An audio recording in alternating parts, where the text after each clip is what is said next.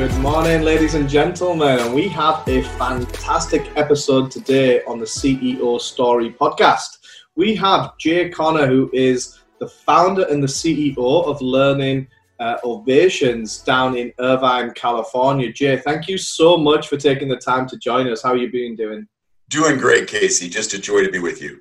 Fantastic. So, Jay, you are currently the founder and CEO, but along the way and along your journey over the, the few years you've been around, uh, you've done some fantastic things from being involved with a lot of boards, mentoring people, consulting people, and as well as having a great background in, in psychology initially. Can you kind of just give us a quick synopsis and a summary of yourself, and then we can kind of dig into some of the journey along the way? Sure. No, that's perfect, Casey. Um, again, as you mentioned, um, founded Learning Ovations probably about four years ago. And this was an outgrowth of a consulting business that I had called Rubicon Partners, where we worked with communities across North America, Canada, as well as the US. So, how do they really get sustainable outcomes, whether we're talking about economics, whether we're talking about education, whether we're talking about uh, ecology? Um, the problem when you're trying to get change at that very large level is that you have so many different players, so many moving parts. And then from that experience, uh, realized that third grade reading rates were a critical piece for all of those different outcome programs. And that's when I started Learning Ovations, is really to work with the Department of Ed and other Research One uh, researchers. We're headquartered right now at the University of California, Irvine, in terms of uh, what is the research and how are we sure that we can get all children reading at grade level, which is uh, right now brain science. Unfortunately, uh, we're dealing in this country with fewer than 50% of our children being able to read at grade level. Uh, and this is fairly consistent for the last 25 years. Yeah, it was a big shock to me when we were speaking uh, off camera just how big a problem that really solves. So thank you for doing that. But let's dig into your background and your history and how you came to this. So, if we rewind backwards, and you want to take us through kind of your uh, your past history? Yeah, I'm I'm a real believer in kind of choice points, you know, break points. And so I'll just talk about two or three of those within me. And one of them came very early is after high school, I thought I wanted to be a priest and joined the Jesuits, which is a Catholic uh, society of priests. And within a year, I left the Jesuits for pretty much the same reason that I went there. And I think what that allowed me to understand, and this was at a very young age, is that you aren't captive by the choices you make, you're captive by how you respond to those choices. And so I don't had to I didn't have to say that I had made a mistake to go to the Jesuits, but it would have been a mistake if I had continued on when it wasn't the right place. So I think that gave me that sense of enough insight and enough freedom to say, then it, you are the contractor and constructor of your own life. So that was a very critical piece. And then I think the uh, the next real telling point, as you had mentioned, Casey, I've been you know C level and you know a number of Fortune you know 500 companies in that. What I tried to do in all of those situations was make sure that if we're going to achieve the results, it's not just about the bottom line, it's about achieving some sense of mission, something that is larger and more important than each of the individuals. So at each step along my career, I had a real clarity in my own mind about how I could articulate why the work of each of the employees or each of the associates was so critical to be able to achieve this important outcome. Not just selling a widget or you know making enough bottom line dollars but because it changed people's lives. And so in many ways those are the kind of two driving forces that got me to the point that i am right now. One is that kind of clarity of the through line that, that you are in control of your own destiny. You are the one that is choosing and making choices uh, to get to your career. And the second point was is the power of that aspiration the power of how do you pull yourself forward by thinking about something larger than yourself. And certainly when 50% of the kids in the United States aren't reading at grade level, and we know that if they were, we'd have the end of the achievement gap, We'd have much more STEM uh, involvement. We'd have much better uh, uptake in terms of the, all of the skills that are going to be required for the 21st century. Is that that, that again fills that mission requirement that I've looked for. So when I'm, I'm hearing this, and obviously we've talked extensively off camera, um, there's there's a lot of things that, that kind of pop out that come front of mind. One of the phrases that you use that really resonate with me is you you left the Jesuits for the same reason you joined them, which was crazy and phenomenal, and it shows a change in yourself. Uh, can we talk about how you figured that out and kind of the thought processes that were going on? Because I think, especially in the age that we live in right now, people get scared of making mistakes or perceived mistakes. But it, in some ways, I don't see it as that. I frame it as a learning opportunity. So, can you share a little bit about what was going on with you at that stage of your life? Absolutely. And I think the the purpose that got me to the Jesuits, you know, the the reason to go there was how can I help the largest number of people? So it was still this kind of sense of how can I improve lives or outcomes for the largest number of people. As I was there in the Jesuits, I was realizing that that was not the forum, at least not the forum for me, to be able to have that kind of impact that I wanted to have. There's a whole sorts of you know pieces that go into that. But the quote that you just used is really a quote from Thoreau. When he went to Walden and then he left Walden, he said, I'm leaving Walden for the same reason that I went there. And what he meant, and in many ways what I meant, is the compelling reason, the aspirational reason that we saw, well, maybe the Jesuits are best, or in his case, maybe living this frugal life on Walden Pond is the best case. When you realize that it isn't going to achieve that larger goal, pull the ripcord. Don't kind of keep trying to hold on and make it work. Try to say, boy, this is not going to get me to that goal. The goal that I had here was the right choice. How do I now, what I know now that I didn't know a year ago or two years ago, how do I then reapply that to what I know now? And what that allows us to do is to be very much thinking, rebuilding individuals. Always know that decisions that we are living with today were decisions that we made before we know what we know today. And so we should constantly be going back and saying, well, I know a lot more in that case than that 18 year old child that made that choice. So am I acting differently? Because if I'm not, then it's kind of like Einstein's definition of insanity. I'm doing the same thing over and over again for a different outcome, you know, portfolio of data. Got it. So a lot of what I'm hearing here is you're coming from a place of where you can serve the most value to the most people. Have you always kind of had that drive within you to be able to to give your gifts or share your gifts and impact as many people as possible, or where did that kind of frame of mind come from? I I've gone back and I've thought about that, and I always have had that as a choice or an evaluator, if you will, is how I evaluated myself. And so I can't point to a specific thing or a specific cultural exposure or whatever. But I do what I take away from that is what is that thing larger than myself? And so that's the bottom line for that. And for other people, it doesn't have to be, you know, framed in terms of, you know, I'm, I'm going to serve other people. It could be framed in many different ways, but it has to, I think, come from that sense of what is larger than me? Because it's if it's framed as just about me, then it's all about the constraints. If it's framed about something larger than you, then you're control in terms of what are those things that you apply and what are those things that you don't apply. And so it might be a mind game, Casey, but it's one that worked very well for me because it allowed me to have this sense of agency that I can control, I can build, I can invest in those things that are going to allow me to accomplish that goal. Yeah, I totally resonate with that. And I get asked this question a lot from a lot of people. Hey, Casey, how, how can I grow to a seven or an eight figure firm like mm-hmm. you've done in a relatively short space of time? And I always come back to this you need to add more value to others.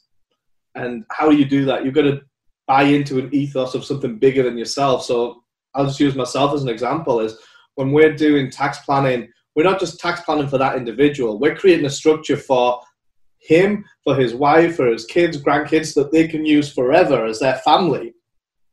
And that's the bigger picture that now you're creating a purpose and a meaning behind just saving some tax dollars because saving in itself, yes, it's nice, but the impact it makes on your whole family for generations to come, that's the part that moves me the most. Absolutely. And that's where you can bring other people into the mission with you.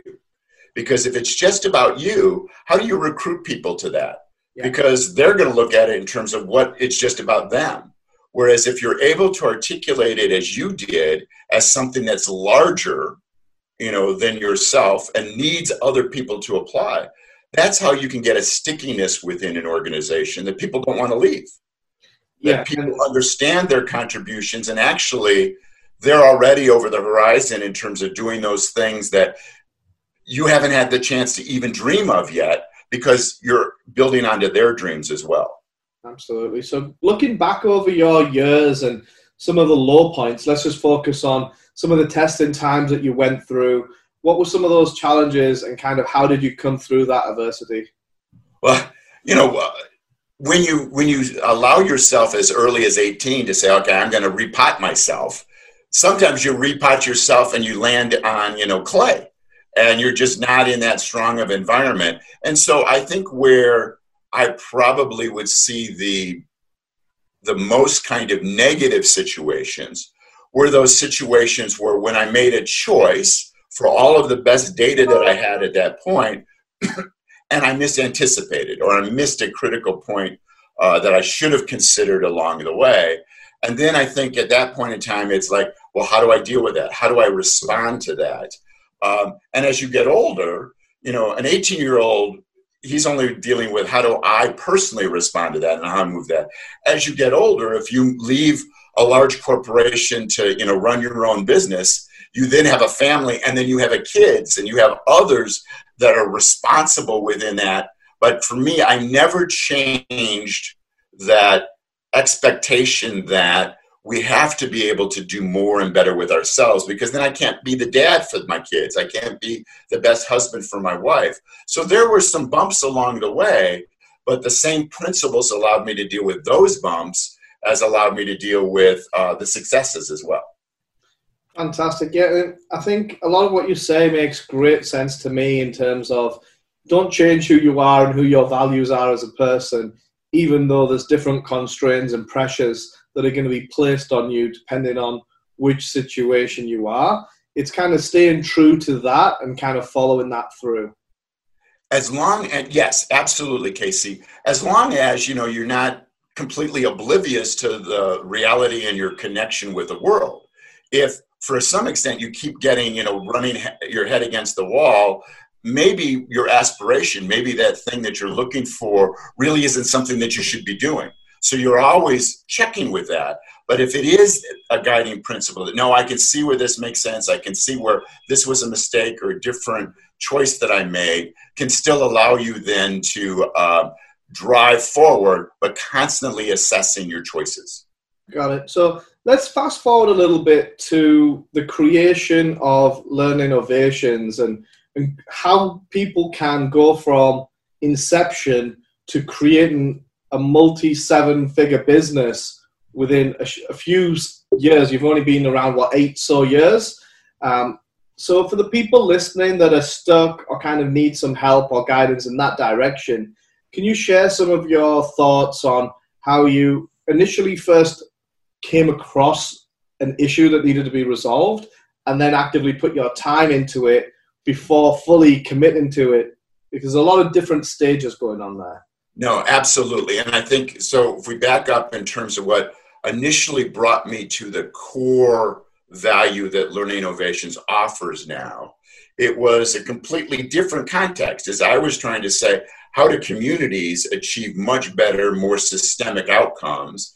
And as I was working with them, I was then trying to say, how do I get the impediments out of their ways? How do I help them think about achieving their goals in better ways?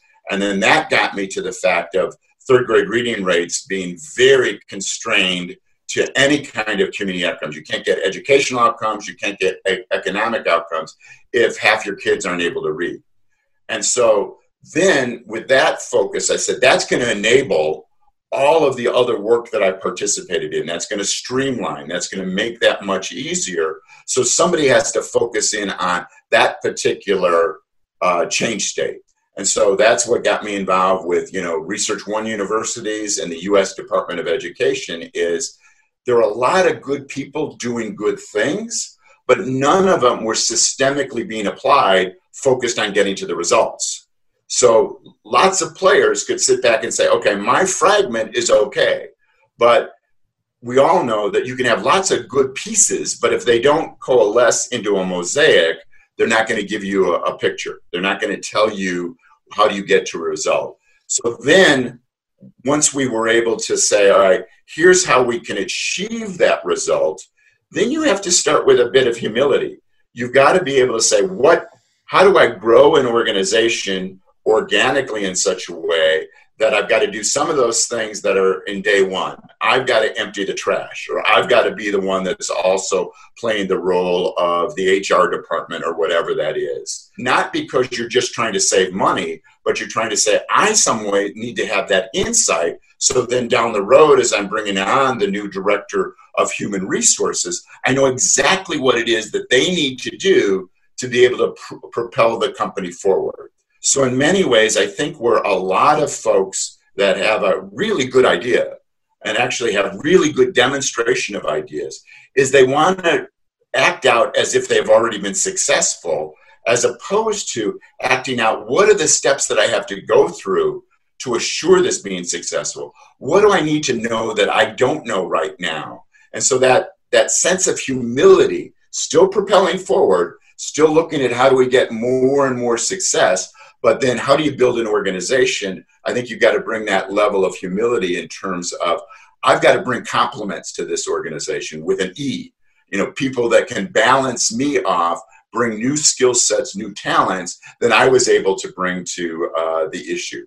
And I think that's it's that balance of humility plus clarity of that outcome and that mission that's the balance. That's the right point. So there's a couple of things I just want to summarize. I think what you said, or at least the key points that I heard, was one is you might have a good idea, but what you did at least is you chunked down into the root cause because you knew there was an issue up upstream, and then you're like, what is the real cause of this issue? And you got it down to like the third grade reading level. So for people that are listening that want to apply that in their own industry, it's just the same principle of okay, what problem are you going to solve? And then what's the cause of that issue? And really digging deep into that. And then the next part of what you mentioned was become really a master at it. Don't pretend don't be a fake guru or an overnight success because we all know that those things aren't real. It's put the time and attention and the effort into really learning that being able to come up with a solution and that'll help attract the right people in so you can build a bigger organization and solve that problem um, in a holistic way rather than just a patch. Absolutely, Casey. And I think it's so important to the biggest point of opportunity is to ask the question when people say, well, that's the way we've always done it or that's the way it's been done. One of the phrases that I hate the most in business yeah. when someone says that to me. Or in my case, uh, we've failed these results for 20 years, so therefore it has to be the kids, it's not the adults. And say, well, wait a second. Why have we failed that for 20 years? And what can we do? Because we're always going to have new kids. So the one thing that I can work with is the adults. Yeah, absolutely.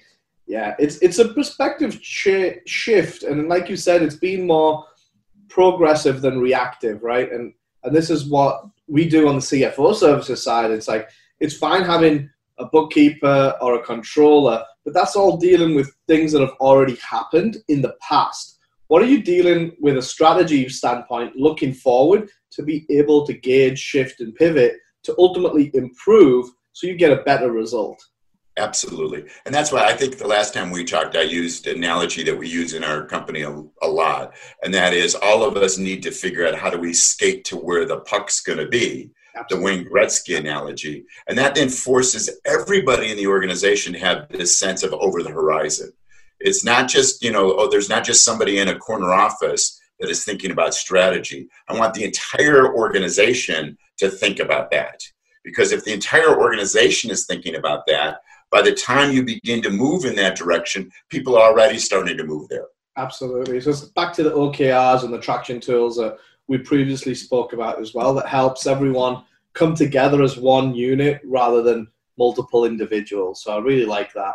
Um, so, Jay, as we look to end, we like to wrap up with uh, one question, and that is if you had to split your success between three factors, uh, those factors being drive, skill, and luck, how would you do that? How would you apportion between those three? I'd probably say 50 50 or 30 30 30. Um, is that you always are going to have a degree of luck. And I think as anybody that understands luck, is luck is a function of what have you done? What have you invested? in? so it isn't a passive, you know, win the lottery type of thing, but it really is what have you worked forward? And then in many ways, there is luck, is that uh, there is a connection. I can't tell you every week that I look at and there's something that's saying, oh my God, I didn't expect that to connect in that way. Or this person is being so gracious and generous in this other way. So luck does have an element of it. Um, I do think you can overcome a lot of um, weakness with drive is that that real sense that compulsion. But make sure that drive is what we talked about is that it isn't about you know your personal bottom line but it's about what can you do or what what is something that is larger than yourself that can attract other people to it. And then yes skills important but in many ways a really good leader is one that's very much aware of where their areas of weakness are differentiation or uh, just you know inability to totally grasp stuff and so you can recruit those skills as well you can hire those skills so I probably put it, you know, drive, luck, and skills uh, because that's where I feel that um, I have the most control in those areas. Perfect. Wow, that's a see. Everyone always has a different answer to that, and it's great to hear the different perspectives. So thank you so much for sharing. And if people wanted to reach out to you or contact you, what's the best way for them to do that? Well, you know, um, our Twitter handle handle is hashtag L capital L O and then small case individualize because that's exactly what we do for teachers and students. We individualize all of our resources for them. So it's hashtag LO individualize. And the website is www.learningovations, O-V-A-T-I-O-N-S, uh, dot com. And the reason why we use ovations as opposed to innovations or something that Ovations is something where we sit back and respect the work that people have created for us. And so we want teachers to be able to be uh, receiving those bravos, those ovations for the great outcomes that they're able to achieve.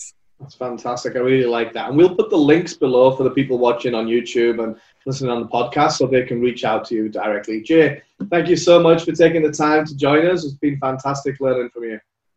Casey, I, I truly enjoyed it, and we got to keep connecting. Absolutely.